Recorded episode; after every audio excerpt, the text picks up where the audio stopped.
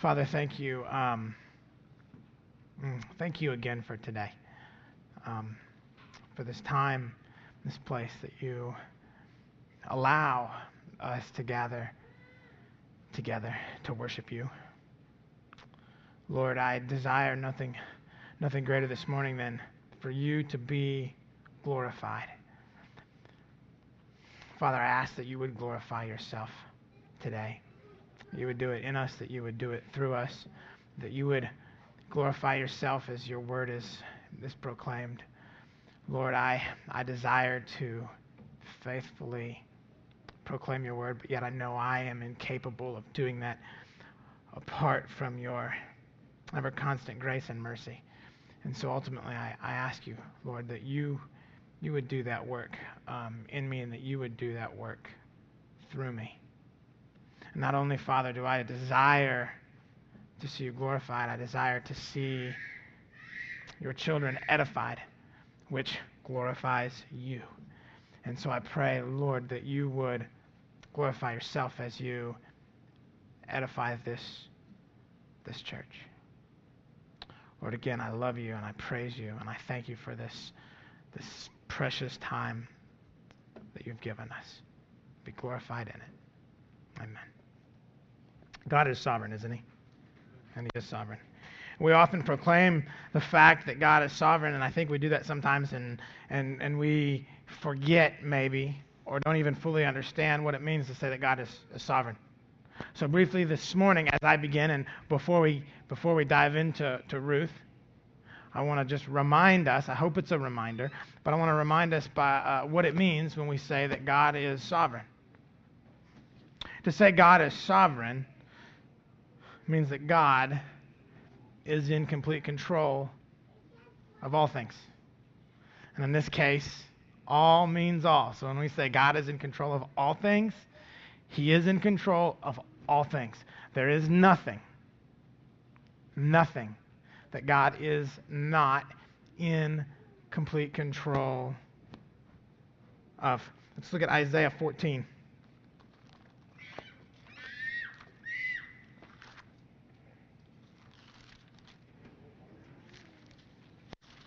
Isaiah 14, verse 24 and verse 27 concerning God's judgment on Assyria says, The Lord of hosts has sworn, saying, Surely, just as I have intended, so it has happened, and just as I have planned, so it will stand. And then in verse 27 it says, For the Lord of hosts has planned, and who can frustrate it?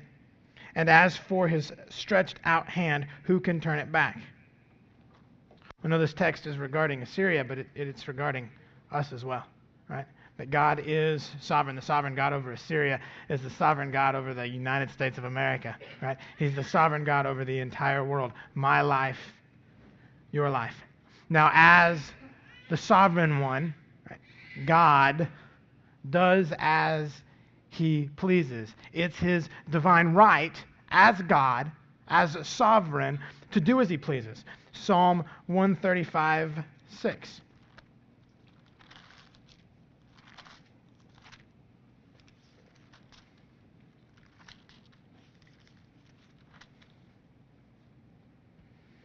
Whatever the Lord pleases, he does in heaven and in earth, in the seas and in all the deeps. We see it proclaimed again in Isaiah 46.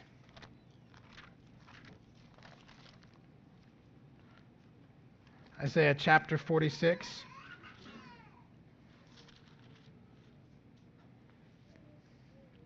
Verse 10 says, Actually, I'm going to read verses 8 through 10. Says, Remember this and be assured, recall it to mind, you transgressors. Remember the former things long past, for I am God, and there is no other. I am God, and there is no one like me. Declaring the end from the beginning, and from ancient times things which have not been done, saying, My purpose will be established, and I will accomplish all my good pleasure.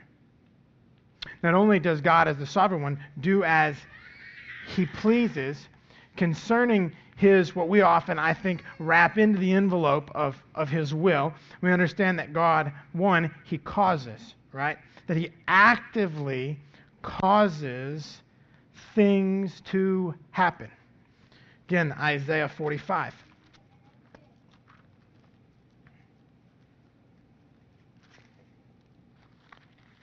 Isaiah 45, verses 1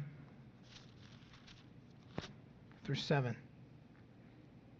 Thus says the Lord to Cyrus, his anointed, whom I have taken by the right hand to subdue nations before him, and to loose the loins of kings, to open doors before him, so that gates will not be shut. I will go before you and make the rough places smooth. I will shatter the doors of bronze and cut their iron bars. I will give you the treasures of darkness and hidden wealth of secret places, so that you may know that it is I, the Lord of God of Israel, who calls you by your name. For the sake of Jacob, my servant, and Israel, my chosen one.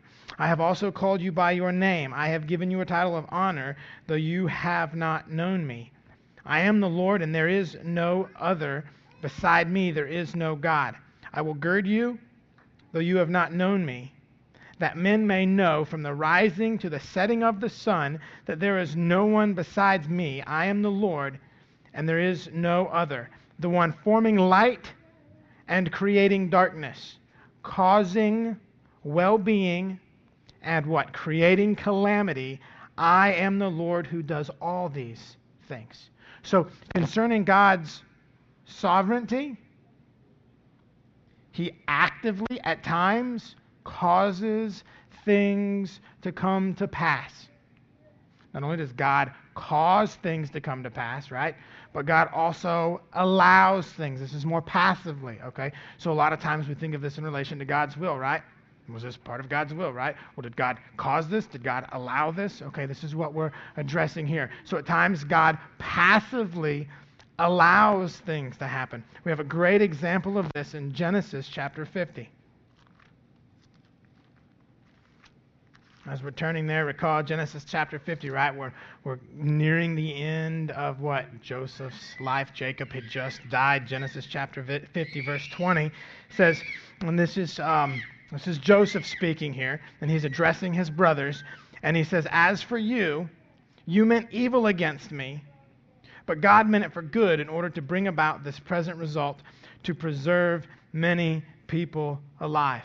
So, all these bad things that happened in Joseph's life, right? This evil, this sin that was per- perpetrated against him, against ultimately God. What does Joseph say? What does he say to his brothers, right? He says, What you meant for evil, right? This was your sin, all right? Joseph says, God passively, right? He allowed it to happen, and he allowed it to happen according to his will for his glory, for the good of Israel, right? So God, at times, actively causes, at times, God passively allows, right? Now, He does not cause evil, nor is He responsible for it. Let's go to James chapter 1.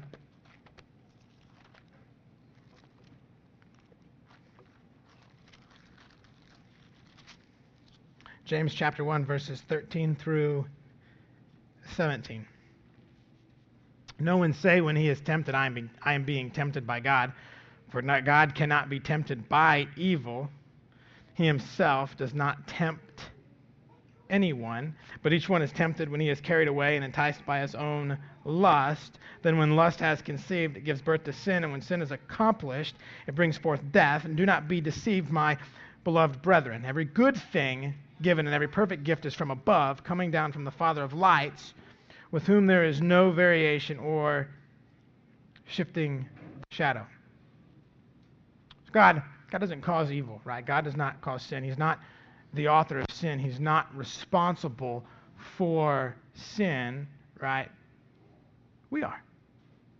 Satan's not responsible for sin. He's not responsible for your sin. He wasn't responsible for Eve's sin. He's not responsible for my sin, right? You are. I am. She was. We are, right? However, what does God do?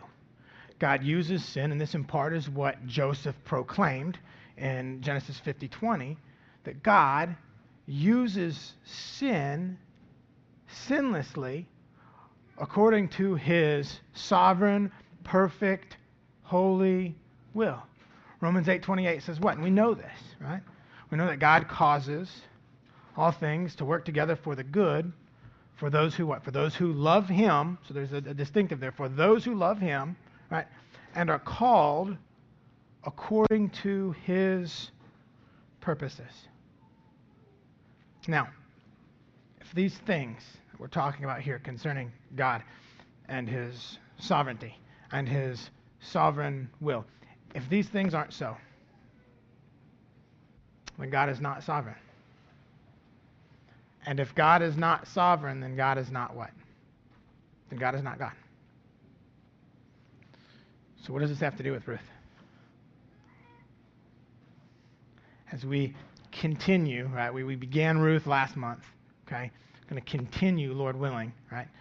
As we continue Ruth, we are going to see the sovereignty of God at work in Naomi's life, at work in Ruth's life, and Boaz's life, okay, to accomplish his purposes, which are for his glory, which are for their good, which are ultimately as well for our good. His sovereignty so permeates the book of Ruth that it's important that we stop and remind ourselves or be reminded what it means when we say God is sovereign. And today, as we look at Ruth chapter 1, verses 6 through verse 22, I want you to understand, I want you to know that this sovereign God, right, who is actively, or who actively worked, right, in Naomi's life, who actively worked in Ruth's life, right, who through his sovereignty intimately and personally cared for them and that he did what he did for his glory, and he did what he did for their good. I want you to know that this sovereign God, our sovereign God, cares for us as he cared for them. And he's working in your life as intimately as he was working in their lives, right? To glorify himself but also to sanctify them. Turn with me now to Ruth chapter 1.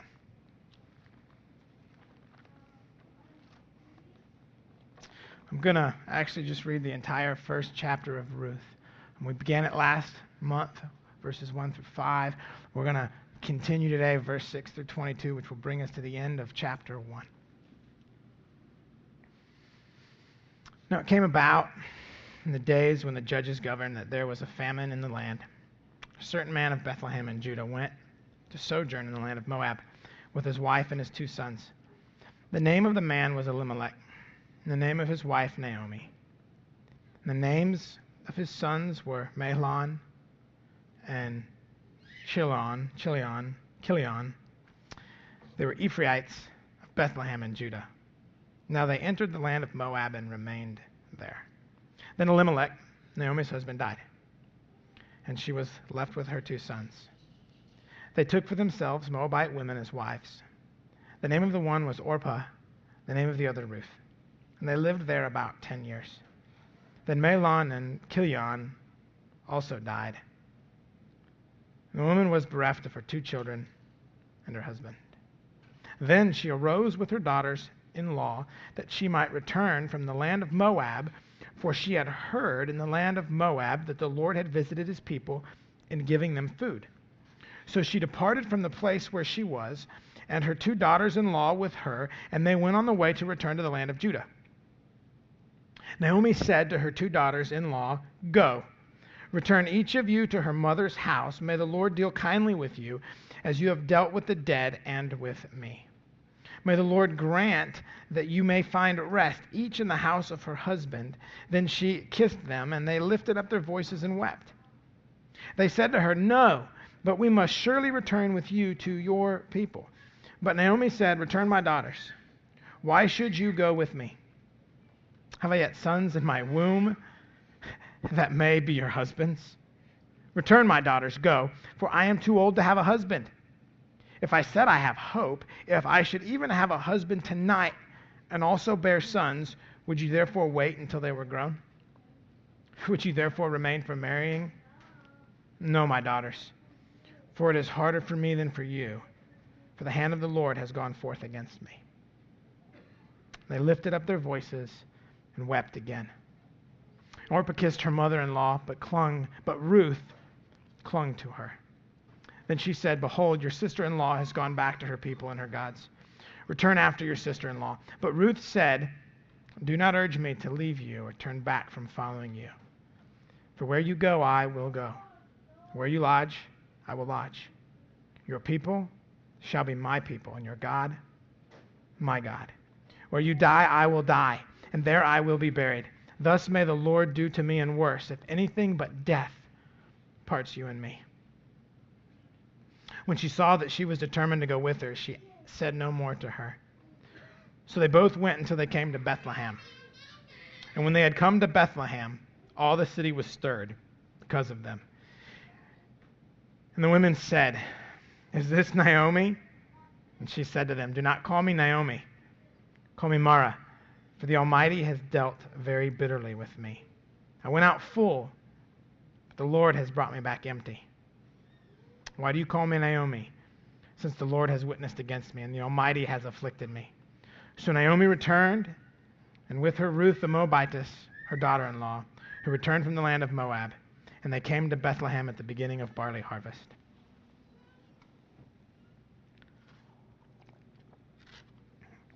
The first point that we're going to consider this morning, Ruth, we're going to look at is the sovereignty of God through provision. Chapter 6 and 7, it says, Then she, uh, Naomi, uh, rose with her daughters in law that she might return from the land of Moab, for she had heard in the land of Moab that the Lord had visited his people in giving them food. So she departed from the place where she was and her two daughters in law with her, and they went on the way to return to the land of Moab. God had provided, initially, had provided in Moab for Naomi, right? For Elimelech, for her two sons. We looked at that last month, right? There was a famine in Judah, okay? Unable to provide for themselves, right? Naomi and her husband and her two sons, right? They sojourned from Judah up around over to Moab, right? Where there was where there was food, right? So in that we see, and we looked at that last time, God's provision, right? In Moab for this family. Provided food. He provided shelter. They were in Moab, I think we said last time, for at least, what, 10, 10 plus years, right? So clearly they, that he provided for them a, a livelihood, a means to survive, to sustain their way of life. Right? Not only did he provide physically for them in that sense, right? But he also provided for their sons, right? Mahlon and Chilion. He provided what? He provided wives, right? He provided Orpah. He provided Ruth. Not only did he provide wives for the sons, but he provided daughters in law for Naomi. One, right, namely Ruth, right, who would be instrumental in Naomi's ultimately redemption from her destitution that she experienced after the loss of her husband, after the loss of her sons. And of course, as we progress through Ruth, we'll, we'll see um, Ruth's, um, or we'll see the importance, if you will, of Ruth's relationship with Naomi in regards to this, to this redemption. Now, verses 8 and verse 9 says, And Naomi said to her two daughters in law, She said, Go, return, each of you to her mother's house, and may the Lord deal kindly with you as you have dealt with the dead and with me. May the Lord grant that you may find rest, each in the house of her husband. Then she kissed them, and they lifted up their voices, and they wept. Understand that these, these women, all right, Ruth and Orpah and Naomi, they, they love each other dearly. They're relationship is close. But yet, Naomi, despite their love for one another, despite this, this bond that they have with one another, Naomi pleads with them to leave and to go back to their parents' home. Last week we talked about sorrow. Last week, last month, right? We talked about sorrow in Moab, right? The sorrow from the loss that Naomi experienced, the sorrow from the loss that, that Ruth and Orpah experienced, right? Of course, the bulk of that sorrow centered around the fact that they lost their husbands. We also need to understand that in this time, in this place, in this culture, right? Women without a husband, they were lost, destitute. They had nothing. The husbands for these women were their sole means of provision, right? In our society today, it's no big deal. Right? I mean, I mean, not losing a husband. I mean, that is a big deal, right? But from a provision standpoint, right? Overall, it's not as big of a deal, I should say, right? Many women work outside the home, right? There's employment opportunities, right? There's life insurance, okay? And so the loss from a provision standpoint that these women experienced compounded that sorrow that they had from the loss of their, their mates, their, their husbands, Naomi's sons. And so, Naomi, knowing this, okay, she pleads with her daughters in law to go to your mother's house. Why? That you might find new husbands, that they might provide for you. Naomi then blesses them. She asks for God to show them kindness through the provision of a husband. See, there's, there's one thing that Naomi forgets.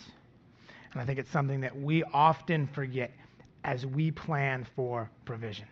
That's what Naomi was doing. She was trying to plan for provision for her daughters in law. Go home, get married, that you might have a husband who may take care of you right? She was planning for their provision, right? But what Naomi, what Naomi forgot, right? Yet Ruth, I don't believe at all, did, based on her latter response to Naomi. But what Naomi failed to acknowledge was that God could provide for those women, Naomi and her daughter in laws, better than any husband could ever provide for them. She's making plans. It's not bad to make plans. It's not bad for us to make plans, right? Because we do make plans, and it's a part of responsible stewardship, right? For us to make plans, right? to desire for many to be married, to be married. And we must never forget that God, God can take care of us better than anyone else can take care of us. God can provide, provide for my needs better than I can provide for my needs. God can provide for my family's needs better than I can ever provide for my family's needs. God is a better father to my children, can be a better father to my children than I can ever be to my children. In verse 10, we see the response of the daughters in law. And they said to her, No, but we will surely return with you and to your people. Of course, this response demonstrates their love, their dedication to Naomi. Yet in verses 11 through 13, Naomi continues her plea as well as her thinking regarding God's sovereignty and his provisions. So in verse 11, Naomi said, Return my daughters. Why should you go with me? Have I yet sons in my womb that they may be your husbands? Return my daughters. Go, for I am too old to have a husband. If I said I have hope, if I should even have a husband tonight and also bear sons, would you therefore wait until they were grown? Would you therefore refrain from marrying? No, my daughters, for it is harder for me than for you, for the hand of the Lord has gone forth against me. Now, Naomi in part is referring to the Levirate custom of a brother marrying his brother's widow to carry on his brother's name. We see that in Deuteronomy chapter 25.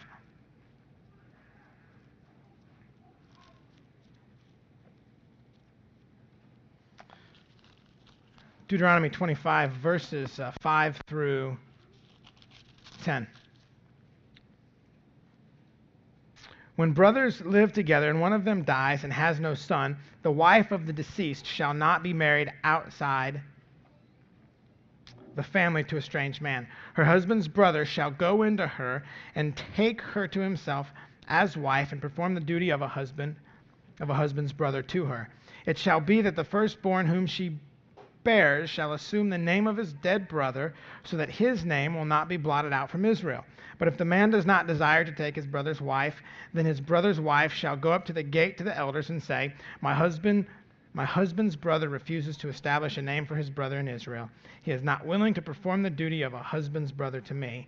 Then the elders of his city shall summon him and speak to him, and if he persists and says, I do not desire to take her, then his brother's wife shall come to him in the sight of the elders, pull his sandal off his foot, spit in his face, and she shall declare, Thus it is done to the man who does not build up his brother's house. In Israel his name shall be called the house of him whose sandal is removed. The Levirate custom. This is what Ruth, I'm sorry, Naomi is referring to in verses 11 through 13. She says, Listen, I don't have any more sons that can be your husbands. I'm not even married myself. But if I were married and I could give birth tonight, you're going to wait till those boys are old enough to marry you? She says, No. Again, the only option, not that God has maybe other plans or another option for them, right? But Naomi's thinking is the only option is you have to go back home. You have to go back home to your, your mother's house, right? Where you can find a husband who can provide for you, who will take care of you. In verse 13b, we see Naomi is just completely wrapped up in this self pity, I believe, for herself. Again, she says in 13b, No, my daughters, for it is harder for me than for you, for the hand of the Lord has gone forth against me.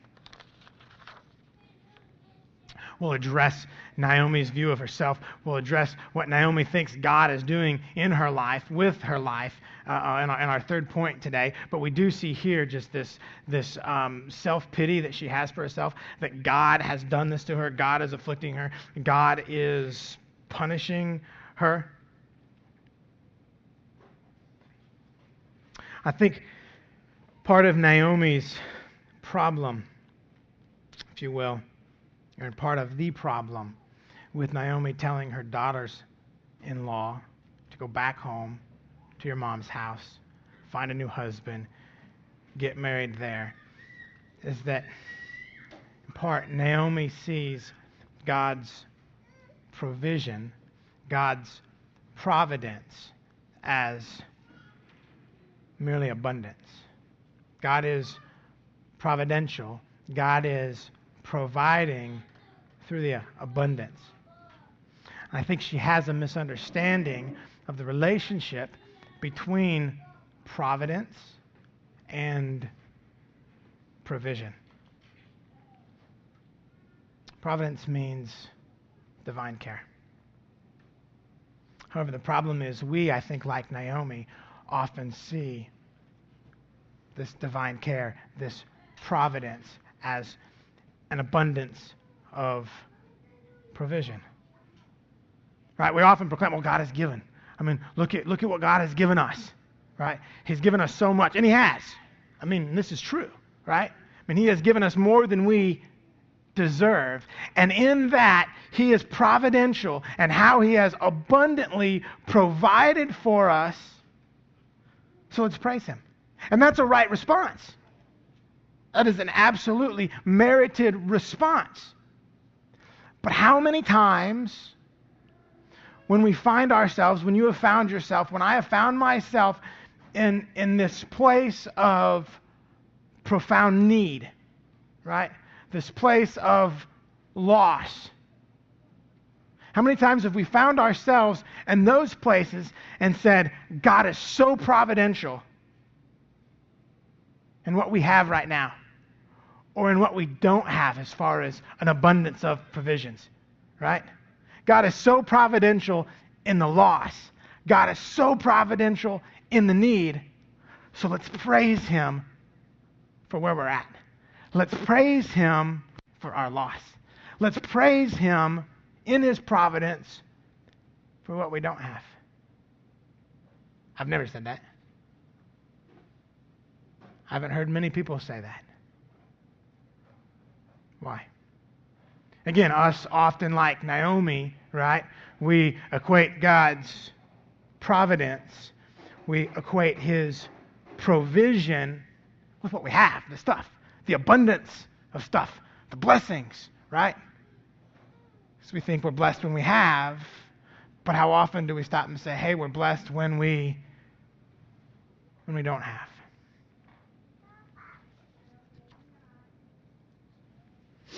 What about God's providence? And what about God's provision in that loss? In that need? In what we're not given? God provided a drought in Judah. Elimelech, Naomi, their sons were at loss in Judah. And through this loss, and I imagine it wasn't like, oh, they woke up one day and had plenty of stuff in Judah, and all of a sudden they were like, you know, we had plenty, all of a sudden it's gone, let's just go to let's just go to Moab. And so the day they lost everything in Judah, the day the drought hit in Judah, they went and went to Moab, and really there was there really wasn't a break between not having in Judah and having in Moab. They pretty much just had all along, right? I, I suspect and the reason I suspect this is this is what we see in our society, right? Is, is we, we hit economic times are hard, right? We have a drought. We've had a drought this summer. People have experienced loss in crops and pasture and all this, right? And so we go through this period of not having, right? And at some point, that ends. God gives us rain. The grass is turning green at my house, right? But there's this there's this period in between that of loss. There's this period of not having. And that period of loss and that period of not having is a part of God's sovereign providence for our lives. This drought that we had here this summer, the drought that we had last summer, the livestock that at least some of us have lost right? That loss is a part of God's care for us, His providence, right? Could have caused it to happen, or He could be allowing it to happen, right? God for Naomi and Orpah and Ruth provided. I know this sounds contrary to how we normally think. Okay, and, and I've been struggling with it this week.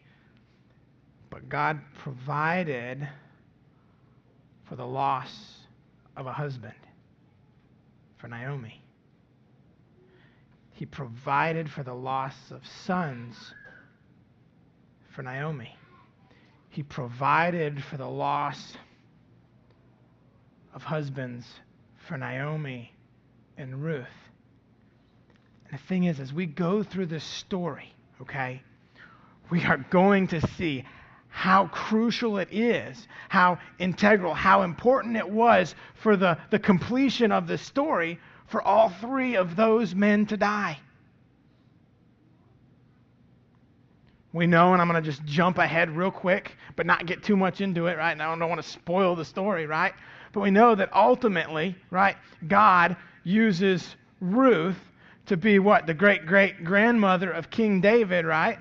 Who was what? In the lineage of Christ, okay? This is huge that God uses this Moabitess woman. And remember, we talked last time that the Moabites and, and the Israelites were like arch enemies, right? This horrible pagan people that were way worse and way pagan than the Israelites, right? That God uses this, this, this woman from this horrible pagan nation and he inserts her into the lineage of Christ.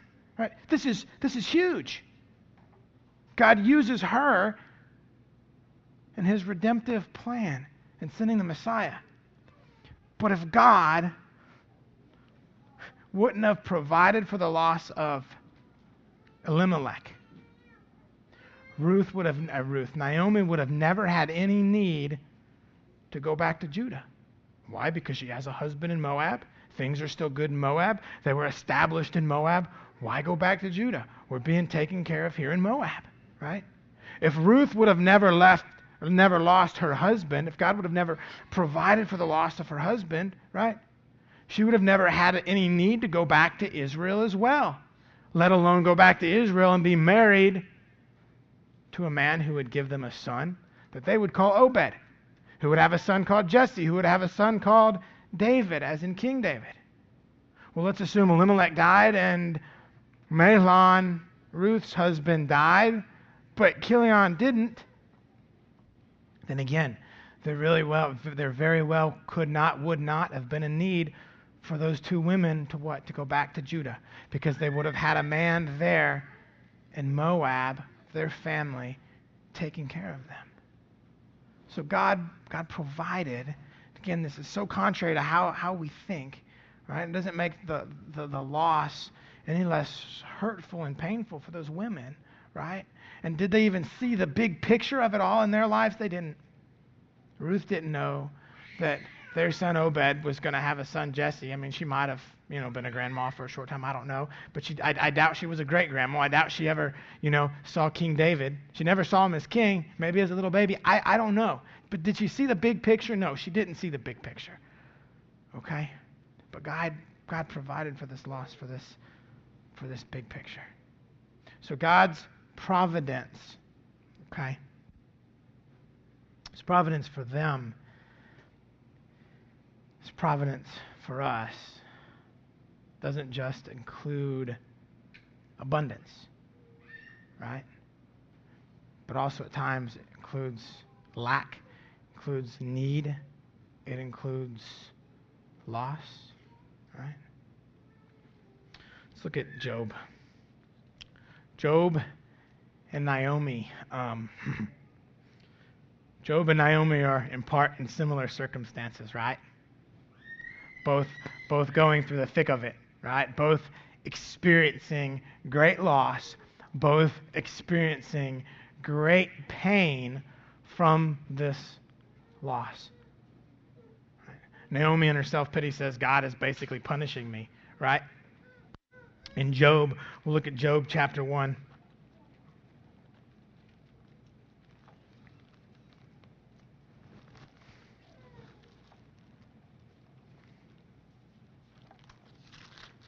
Verses 20 through 22, but this is just after Job has lost all of his possessions, right?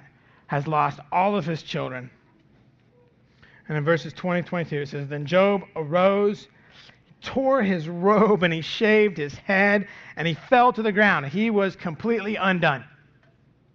Experienced the same level of pain, sorrow that Naomi was experiencing, right?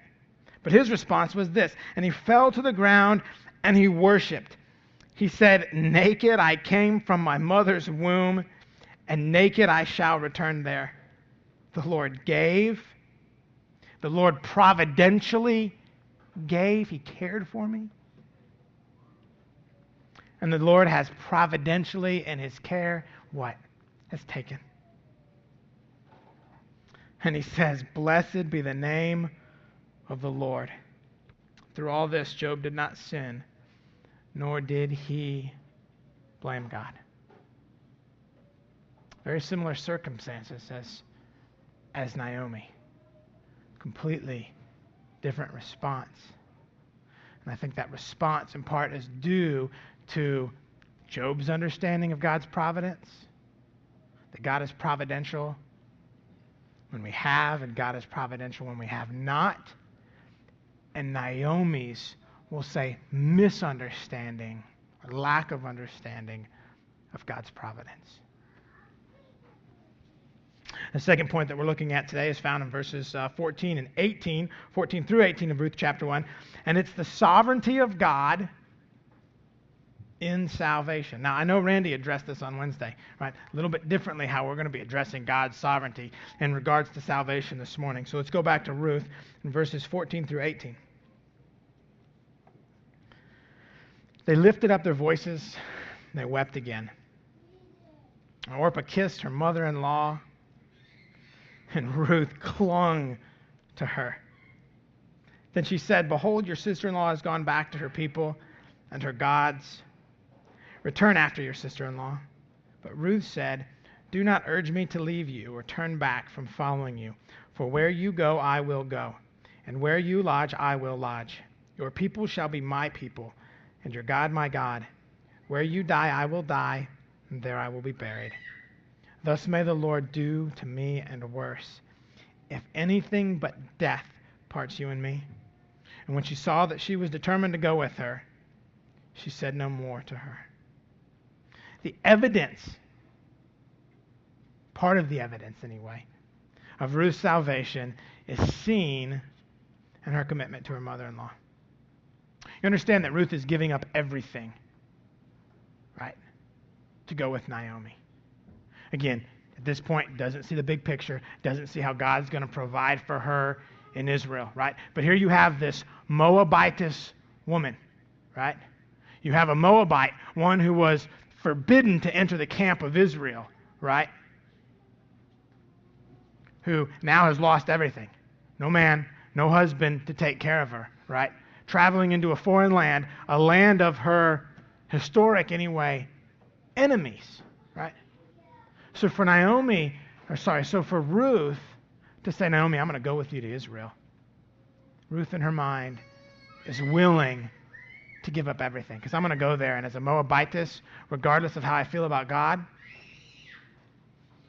not going to find a husband. No Israelite man is going to marry a Moabite woman. Are you kidding me? Moabites are their enemies. And Naomi, she's old. What man's going to marry an old woman? An old woman's probably not going to be able to give him any sons to carry on the family name but I'm going to go with her. And I'm going to go with her into poverty. And I'm going to go with her into destitution. I could stay in Moab, find me a good man with a good job, build me a nice mud hut, whatever they lived in, right? Have a good life. I could do that. I'm going to give it all up. And if going with Naomi means my death, through poverty, starvation, then so be it. It's the right thing to do. So Ruth says to Naomi, I'm going with you, Naomi. And your people, your people are going to be my people. I'm going to join in them with their covenant to Yahweh. And Yahweh, your God, Yahweh is my God. This is Ruth's proclamation of faith here when she says, Your people will be my people. And your God, your God will be my God. So we see the evidence of Ruth's faith, right? In her deep devotion and commitment to her mother in law. I mean, again, this isn't just like, oh, yeah, you're going to Asher? Yeah, I'll go to Asher with you. We can go there. I can still drive to Ada, have a good job. Everything's normal, right? Yeah, I can, I can live in Asher, right? No, this would be like, wow, you are moving, you're moving to Siberia, some, some far off place completely different than where we're at now, some place where we know we have no way to survive right? You're going there, and I'm probably going to die if I go there because I won't be able to take care of myself. Yeah, I'll go. So we see evidence of Ruth's faith and her devotion to her mother in law, right? But then she makes this proclamation of faith when she says, Your people will be my people, and your God, your God will be my God. Now, I want to talk about the road to Ruth's salvation and the sovereignty of God in regards to the road to Ruth's salvation. Again, so when I say the sovereignty of God and salvation, we're not going to talk about election, predestination. I'm not, I'm not talking about that this morning, okay? But here's the thing God allowed a drought to happen in Judah. So this family, Elimelech, Naomi, her sons, so this family would essentially take the gospel, right? The Old Testament gospel, right? Well, you know, the veiled gospel. How about that? Does that work? Would take the veiled gospel to Moab. And in Moab, one of these sons would take a wife. That wife's name would be Ruth. And this believing, faithful family, don't know where Ruth's conversion fits into that, nonetheless. This believing, faithful family taking this, this gospel, the gospel, to Moab would proselytize, would evangelize this Moabitess Ruth. And if I had to guess, right, this is one of those questions I'm saving for heaven, folks. I know I've talked about those questions for heaven, that, that if we're allowed to ask questions in heaven, which I'm sure we will to like other, other saints and believers, right? Was it, how instrumental was Naomi in, in Ruth's conversion. Right? I think it was huge, right? I think, I think the mother in law played, I think Naomi played an instrumental part in, in Ruth's faith as far as Naomi proselytizing her, right? Evangelizing her. And I think part of that is evidenced by Ruth's undying devotion to Naomi. So God sends this family with this great news to Moab.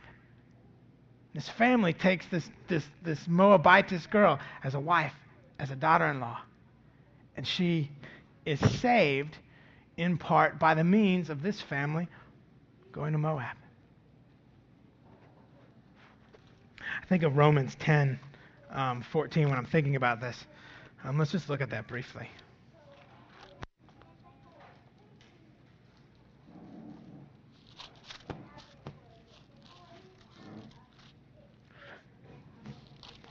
Romans 10, verses um, 14 and 15.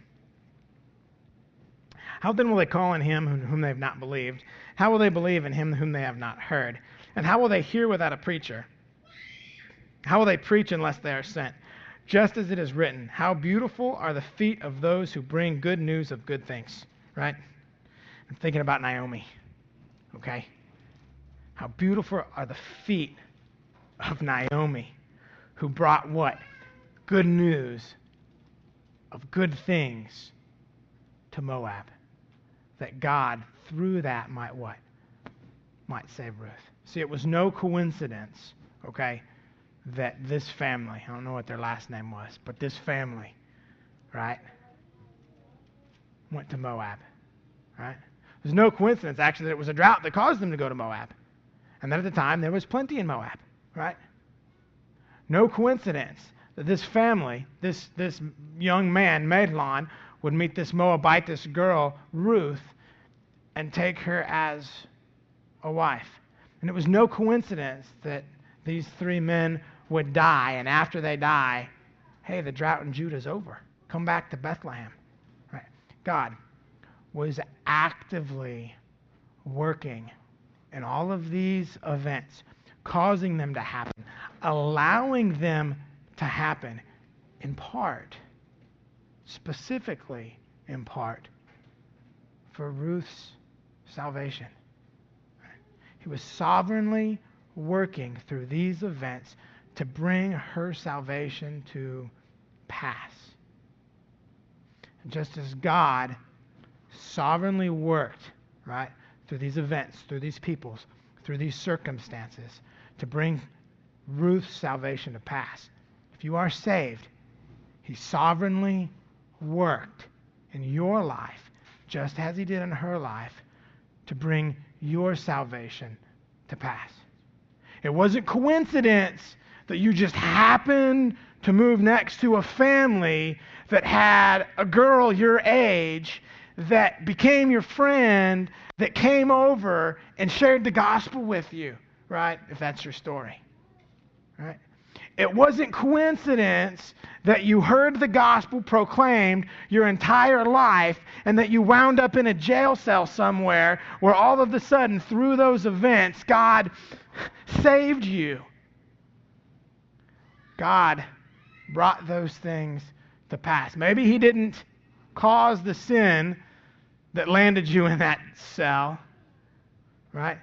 But He allowed it to happen he allowed it to happen for your salvation. He allowed you to move next to that neighbor or to have that coworker or whatever your story is, whatever your testimony is, okay? And I know some of us have these testimonies where it's like, I remember this happened and this happened and bam, bam, bam, bam, bam. And I remember that night that I cried out for mercy and I cried out for grace and repentance and faith in God saving me, right? And then there's other of us, others of us, right? That are like, well, I'm one of them. I mean, I think maybe when I was a little boy, I, I was saved because I remember I had a neighbor. This is me. I mean, I'm, I'm not making this up, right? I had this neighbor, Kane Collins, right? Great family. I still think of them all the time. And I remember when he came over and we were playing on the playground. And I mean, I went to church, parents are believers, all that stuff, right? But I remember we were playing on the playground and he was talking about being saved. And he was telling me about, you know, what, what a person has to do to be saved and why a person needs to be saved, right? And so I remember all that, and I remember going in and talking to my mom afterwards and saying, I want to be saved. I want to pray. I want to ask God to forgive me. I want to ask Him to, to, to be my Savior and my Lord, and I want to be saved. And I remember all that. I remember doing all that. And then I know there's times in my life now, though, I look back on that and I'm like, well, you know, as I look at other periods in my life, I'm like, I don't know if that's when I was saved. I don't know if it was later. I'm, I'm not sure. Okay? Doesn't matter. Nonetheless, God was working in all of this, through all of this, giving me that neighbor, giving me these parents, allowing these circumstances to happen, maybe causing these circumstances to happen, right? He was doing this for the express purpose of saving me. He did that for me, and if you are His, He did that for you just as He did it for Ruth. He brought your salvation to pass through these events that he specifically, that he intentionally, thoughtfully, caringly, right, either allowed to happen or caused to happen. And in that, God is sovereign in salvation.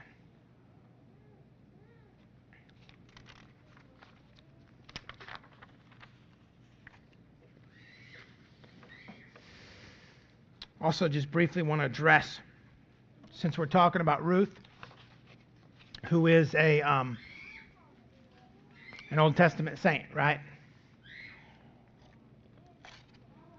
I want to address briefly salvation for the Old Testament saints. I know I have addressed this in the past. I know Randy has addressed this in the past. One, I love talking about it, so you're just going to get to hear about it again, right? But I think it's appropriate because we're talking about an Old Testament saint who, as we're going through Ruth, what? Demonstrates evidence of faith and then makes a proclamation of faith. So I think it's more than appropriate to briefly address salvation for the Old Testament saints. Now, I was often confused by this for the longest time, like how, like people in the Old Testament were saved. Because here's what I knew. Let's go to let's go to Galatians. We'll start in Galatians.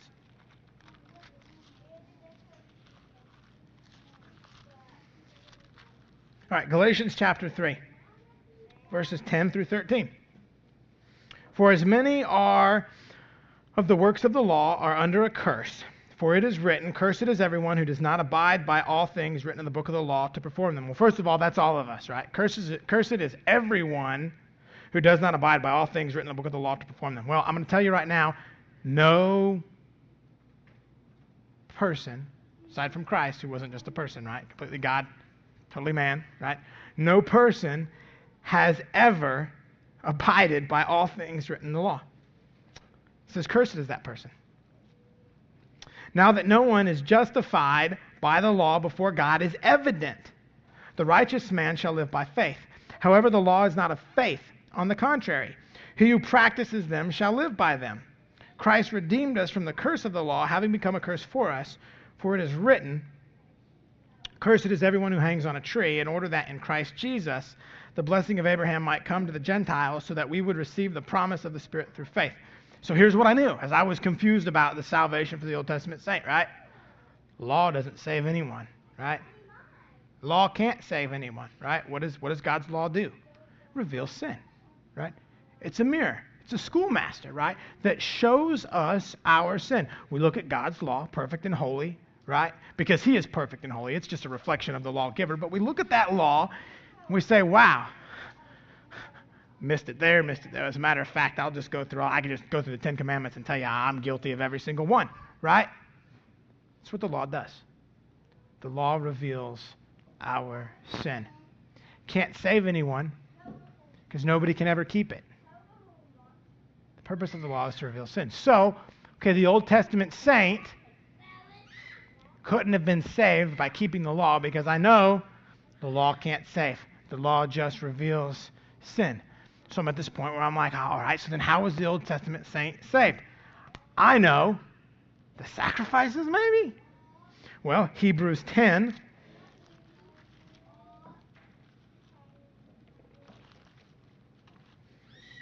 One through four.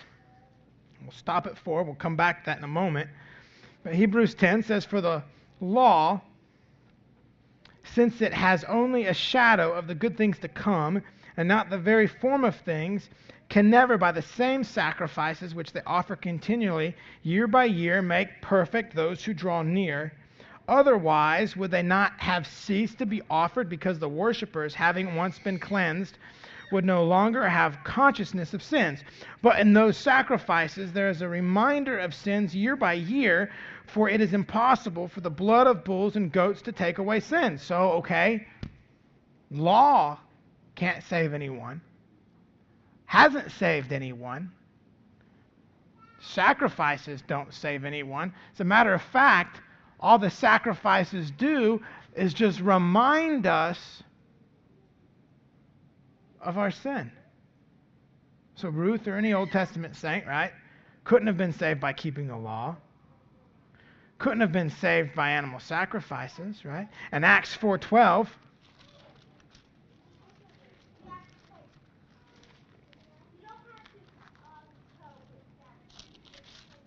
In Acts 4:12 it says, "And there is salvation in no one else, for there is no other name under heaven that has been given among men by which we must be saved." So this was the place where I was at. Maybe this is the place where you're at. Maybe you're still working it out. Okay, the law can't save. The law hasn't saved anyone, right? Old Testament sacrifices hasn't saved anyone, right? Hasn't hasn't paid for any sins. All it's done is just reminded us them of of sin. And it says here in Acts that salvation is only in and through Jesus Christ.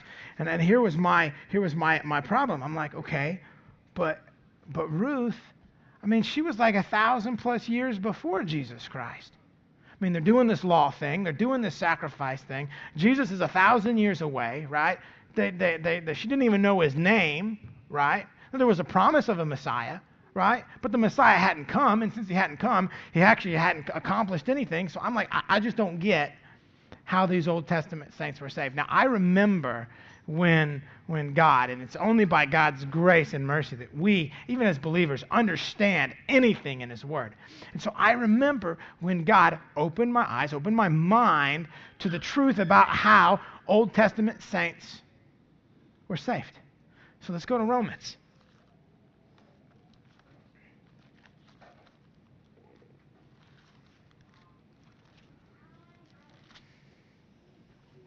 Romans chapter 4, verses 1 through 12.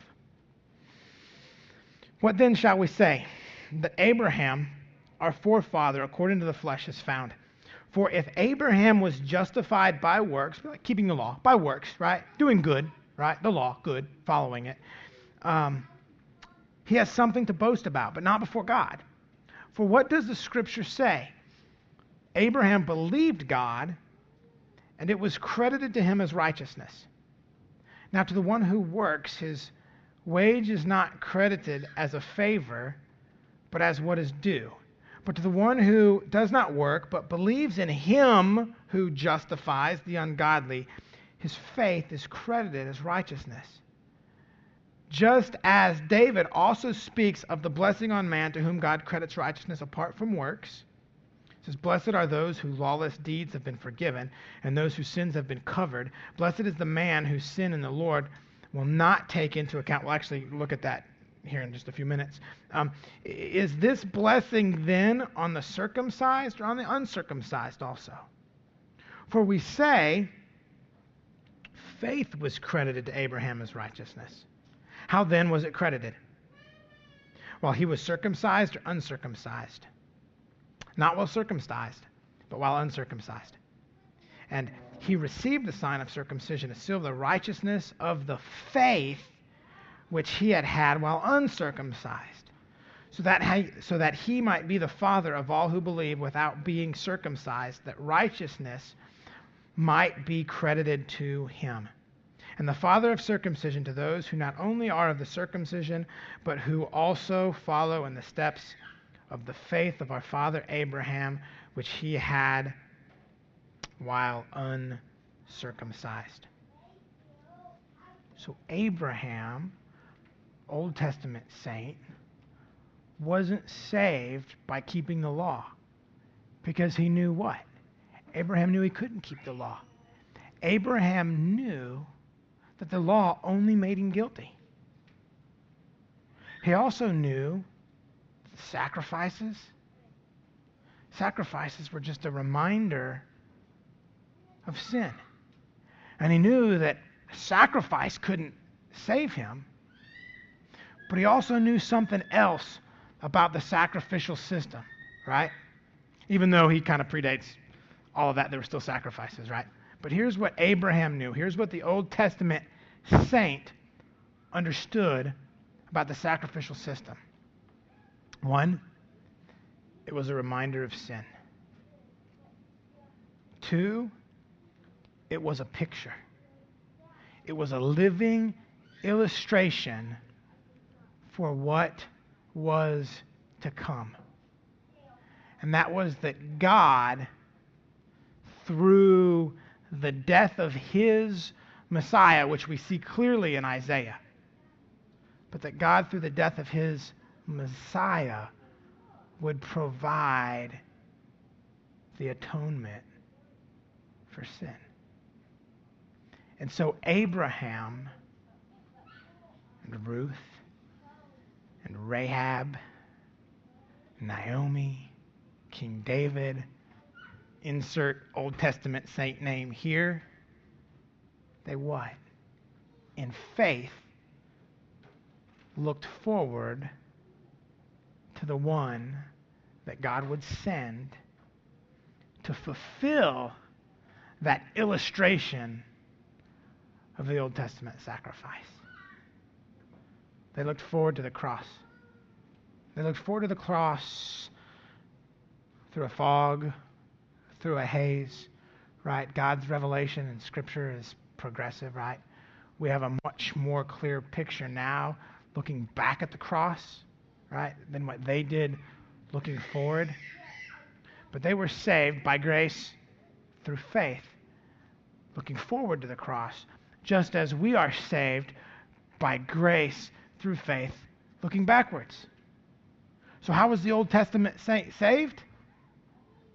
If you're a believer, if you're a believer, the Old Testament saint was saved in the exact same manner that you were saved by grace through faith, apart from the law, apart from works, that no one might boast.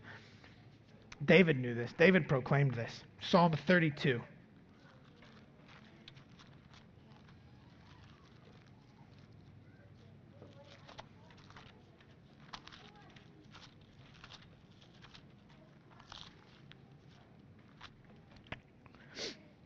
How blessed, we're going to look at verses 1 through 5. How blessed is he whose transgressions is forgiven, or whose transgression is forgiven, whose sin is covered. How blessed is the man to whom the Lord does not impute iniquity, and in whose spirit there is no deceit.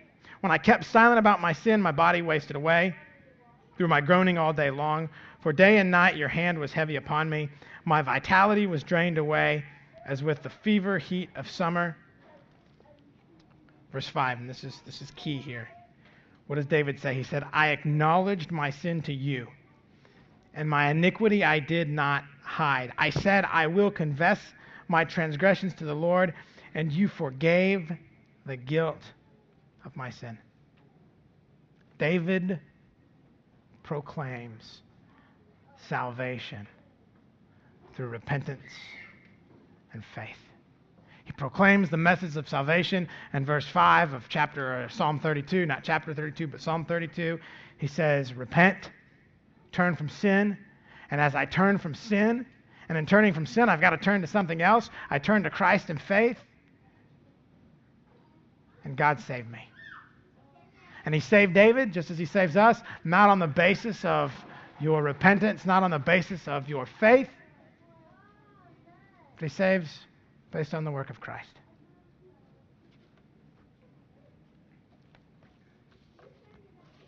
So Ruth was saved according to God's sovereign plan for her life, which included drought and famine and loss and hunger and then plenty, as we'll see as we progress through Ruth.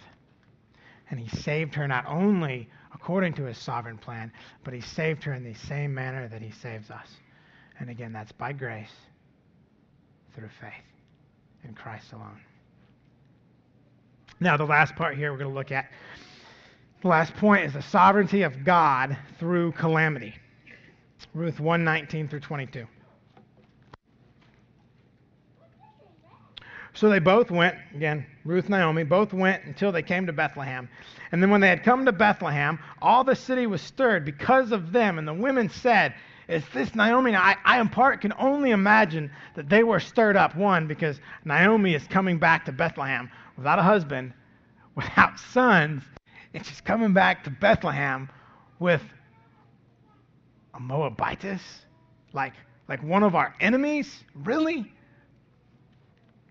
It says, So she, Naomi, said to them, Do not call me Naomi, but call me Mara, for the Almighty has dealt very bitterly with me. I went out full, but the Lord has brought me back empty. Why do you call me Naomi, since the Lord has witnessed against me, and the Almighty has afflicted me. So Naomi returned, and with her Ruth the Moabitess, her daughter in law, who returned from the land of Moab. And they came to Bethlehem at the beginning of barley harvest. Now, Naomi rightly acknowledges the sovereignty of God in this section. That he caused. He was in complete control, both of her well being, her fullness, right, and her calamity. Isaiah 45 7 Let's go back there. I think we, we looked at that just uh, a little bit ago. Isaiah 45 7 says,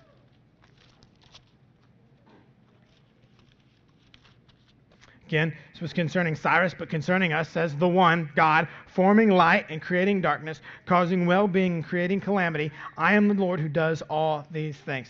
So Naomi rightly proclaims, rightly acknowledges that God is sovereign.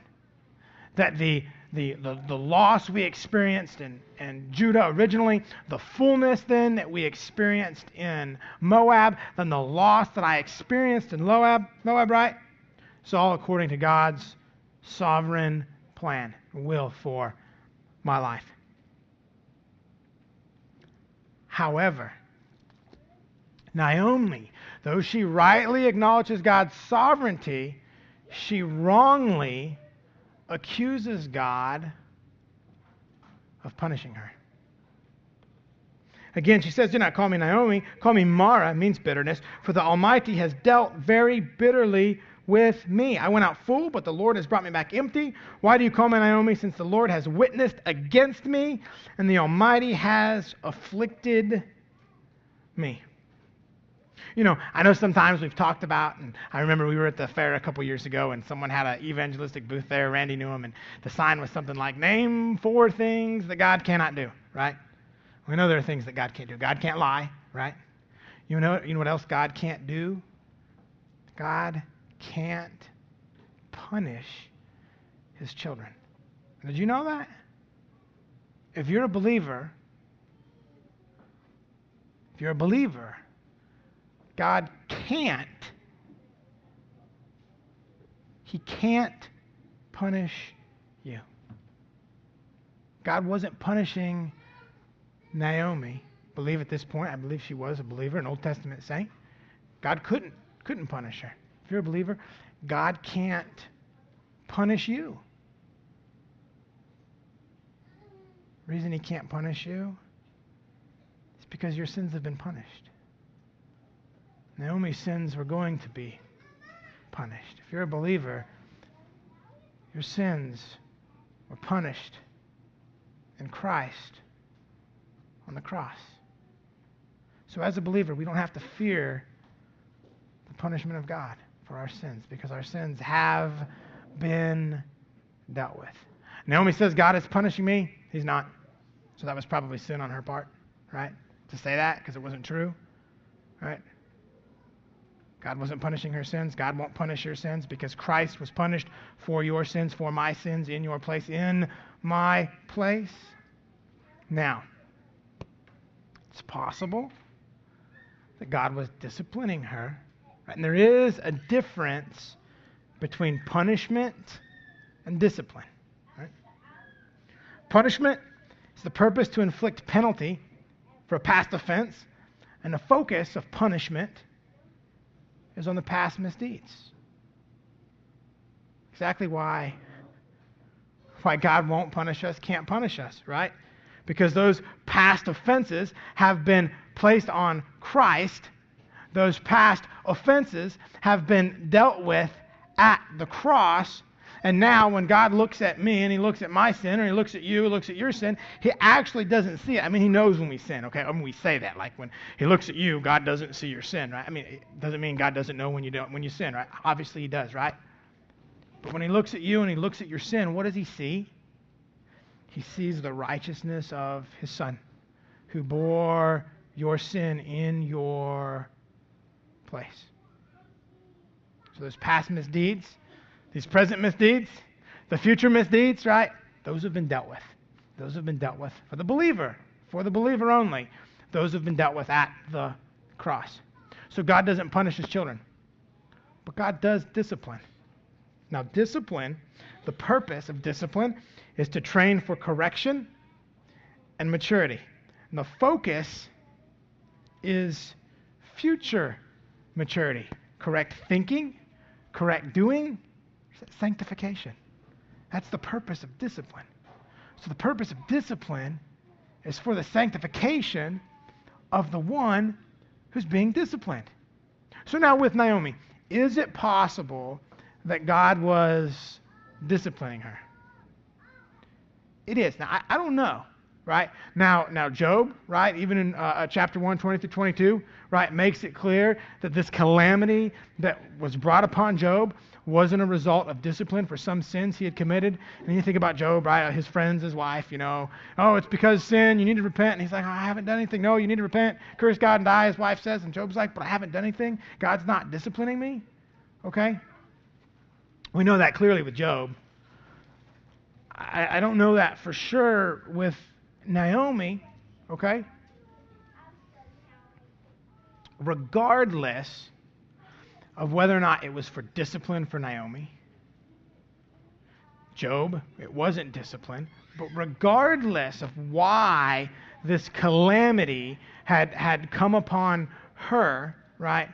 We know the outcome, the result, what God was doing in that and through that was to be for her own sanctification. Let's look at a couple verses here real quick, and then we'll be, we'll be through for this morning. First of all, concerning discipline, right? We know that God disciplines those he loves. And he disciplines his children. That's us. If you are his. Let's look at um, Hebrews chapter 12.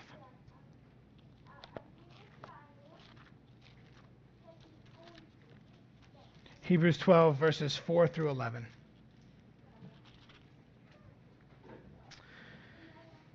You have not yet resisted to the point of shedding blood in your striving against sin, and you have forgotten the exhortation which is addressed to you as sons. My son, do not regard lightly the discipline of the Lord, nor faint when you are reproved by him, for those whom the Lord loves, he disciplines. That's us if you are his child. It's you if you are his child and he scourges. That doesn't mean like like punishment. It just means forcefully correct. It says, and he scourges every son whom he receives. It is for the discipline, or it is for discipline that you endure. God deals with you as with sons, for what son is there whom his father does not discipline? But if you are without discipline, of which all have become partakers, then you are illegitimate children and not sons. Furthermore, we had earthly fathers to discipline us, and we respected them. Shall we not much rather be subject to the Father of spirits and live? For they disciplined us for a short time as seemed best to them, but he disciplines us for our good. So when God disciplines us, he disciplines us for our good. It's for our sanctification, right? That we would what? Be drawn closer and closer to Christ, that we would our lives would conform more and more to Christ and less and less to this world. I can find my spot here so that we might what? Share his holiness. All discipline for the moment seems not to be joyful, but sorrowful. Yet to those who have been trained by it, afterward, what? It yields the peaceful fruit of righteousness. So, God could have been disciplining Naomi, all right? If he was disciplining her, he was disciplining her for her good, for her sanctification. We've got the story of Job, right? Naomi, maybe. I don't think he was disciplining her. I, will be honest. I, have read several commentaries, and they're mixed. Some think that Naomi and Elimelech going to Moab, it was sin, doing this, doing that. They were in sin. God was disciplining them with the deaths, with the droughts, with the famines, all this. I, I don't think so because I don't see it in the text. Okay? Is it possible God was disciplining her? I'll say it was possible. Regardless, her response was wrong, but it's possible. But now we've got the story of Job, where Job undergoes this immense pain and calamity and trials, right? And yet, Scripture makes it clear that Job wasn't being disciplined, right? Think back to James, right? Consider it pure joy, right? When we endure various trials. Let's turn there just real quick. James chapter 1. Just one book over from where we're at. Verse 2 Consider it pure joy, or all joy, my brethren, when you encounter various trials, knowing that the testing of your faith produces endurance. Let endurance have its perfect result. What's that? Your sanctification. It says, Let endurance have its perfect result so that you may be perfect and complete, lacking nothing, right? That you may be sanctified. Right? So there are times in our lives that we go through these trials, right? And it's not a result of discipline. Now, let me say this. I think when we find ourselves there, at the place that Job's at, at the place that Naomi's at, I think we have to stop and we have to examine ourselves. Is God disciplining me? And ask him, Lord, if if I have if I have some unrepentant sin in my life that you are disciplining me over, Father, reveal that sin to me and grant me the repentance that I need to turn from that sin and to grab onto you ever so tightly. Okay? So, so one, when we find ourselves in trials, when we find ourselves in calamity, I think we, we have to, as believers, stop and examine ourselves. Is there, is there unrepentant sin in my life? Right? Am I a believer? Maybe I'm not being disciplined. Maybe I'm being punished. Maybe I need to repent and believe unto salvation. I am a believer. Is there some unrepentant sin that I need to repent over? Right? Drop it and grab even onto Him more tightly. All right? Maybe either one of those is not the case. And yet you're going through this trial. And we know in James that you're going through this trial for your sanctification, for your good. See, the, the thing is, um, I think all of us, at some point, at some place in our lives, we can relate to Ruth. We can relate to Naomi. We talked last time about sorrow in Moab, right? That every one of us at some point is going to experience sorrow in Moab. Every one of us is going to find where we're going to be at this place where God is, is in his sovereign providence caring for us and providing for us abundantly. And in those times, we need to cry out to him with a thankful heart and praise and worship for his provision. But we're also going to find ourselves in the place where God is providing for us through loss. And he's providing for us through need. And unlike Naomi, but like Job, we need to cry out that God gives that God takes away, right? Cry out as Job did, and yet blessed be the name of the Lord. We need to thank Him for His salvation, if you are saved, that He worked out perfectly in your life for His glory, for your good. He did it. And at the end, Naomi finds herself in this calamity and said that God is punishing her. Every one of us. I know there are people now. I know there have been families in this church who have gone through calamity, who have gone through loss, who have gone through sickness, who have gone through other forms of trials and tribulations, right? Calamity. They've gone through it according to God's perfect will and as we find ourselves in those places, regardless of the circumstances, and regardless of why the circumstances are, are happening, discipline versus maybe not discipline, maybe God is just allowing it to happen for our sanctification, right? We know, we need to know, and we need to trust that, listen, God cares for us as He cared for Ruth, as He cared for Naomi. He intimately cares for us. He is our sovereign Lord who loves us. What he does, what he allows to happen, he does or he allows to happen. Again, as Romans 8:28 says, what? For our good. Doesn't mean it's easy. I know that there are families now struggling right in the middle of trials, okay? And it's hard.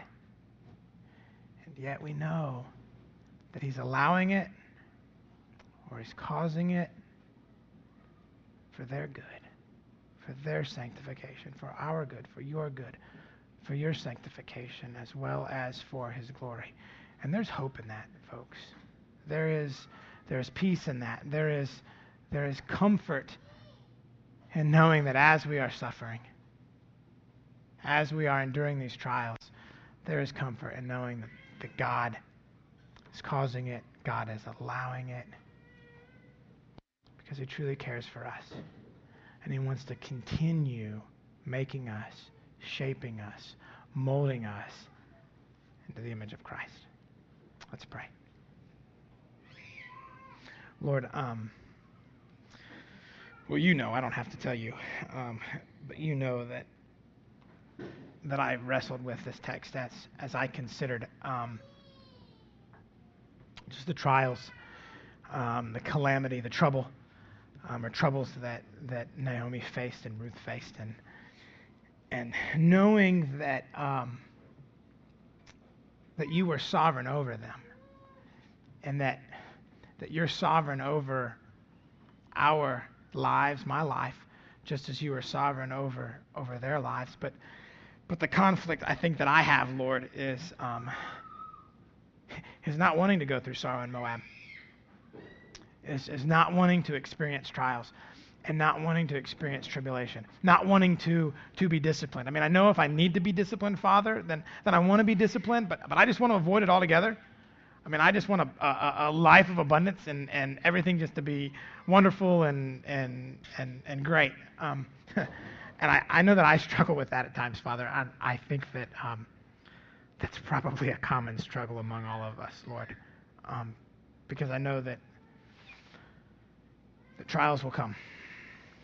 And I know that you will provide, you will provide through loss, that you will provide through need. I know that there will times, there will be times when um, we're disciplined because we need to be disciplined. And I know, Lord, that there will be times when we, when we find ourselves like Job, with great loss and great pain, not as a result of discipline, um, but for your glory and, and, for our own sanctification. And um, Lord, my response to you, I think the, the only right response to you would be um, let your will be done in me and in us so long as you, Lord God, are glorified. Make that the desire of my life, the desire of my heart, the desire of our lives, the desire of our hearts is to see you glorified above all else.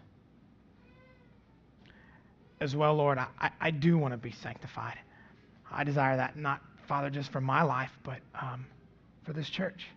Lord, I, I want us individually and corporately to be sanctified. And, and, and we know, we know that you use at times bad things to do that. We know you use good things too. And so I pray for those as well.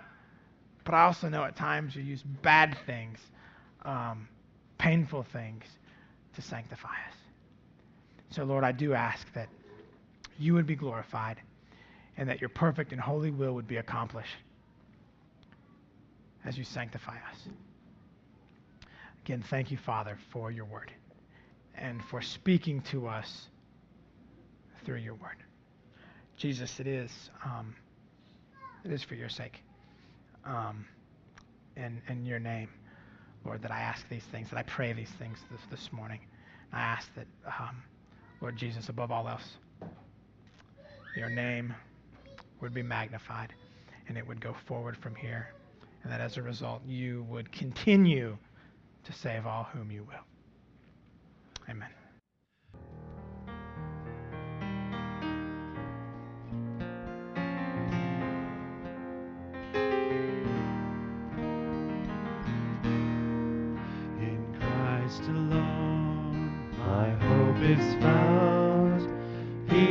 My light, my strength, my song. This cornerstone, this solid ground, firm through the fiercest drought and storm. What heights of love, what depths of peace, when fears are stilled, when striving cease. My comforter, my all in all, here in the love of Christ I stand.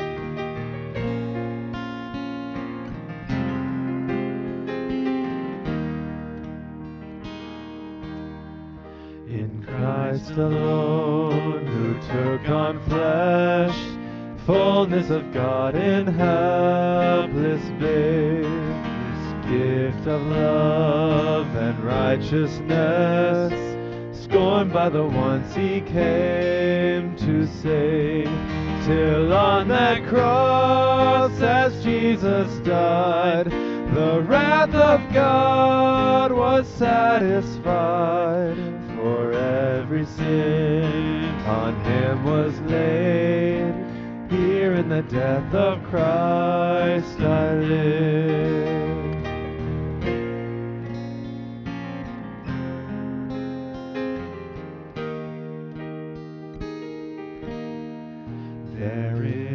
Ground his body lay, light of the world by darkness slain, then bursting forth in glorious day, up from the grave he rose again, and as he stands in victory, since curse has lost its grip on for I am his and he is mine, bought with the precious blood of Christ.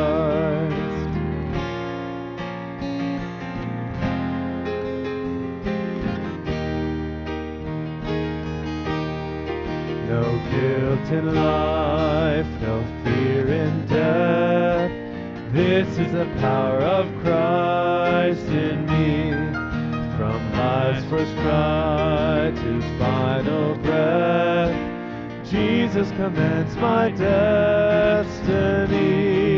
No power of hell, no scheme of man can never pluck me from his hand till he returns or calls me home.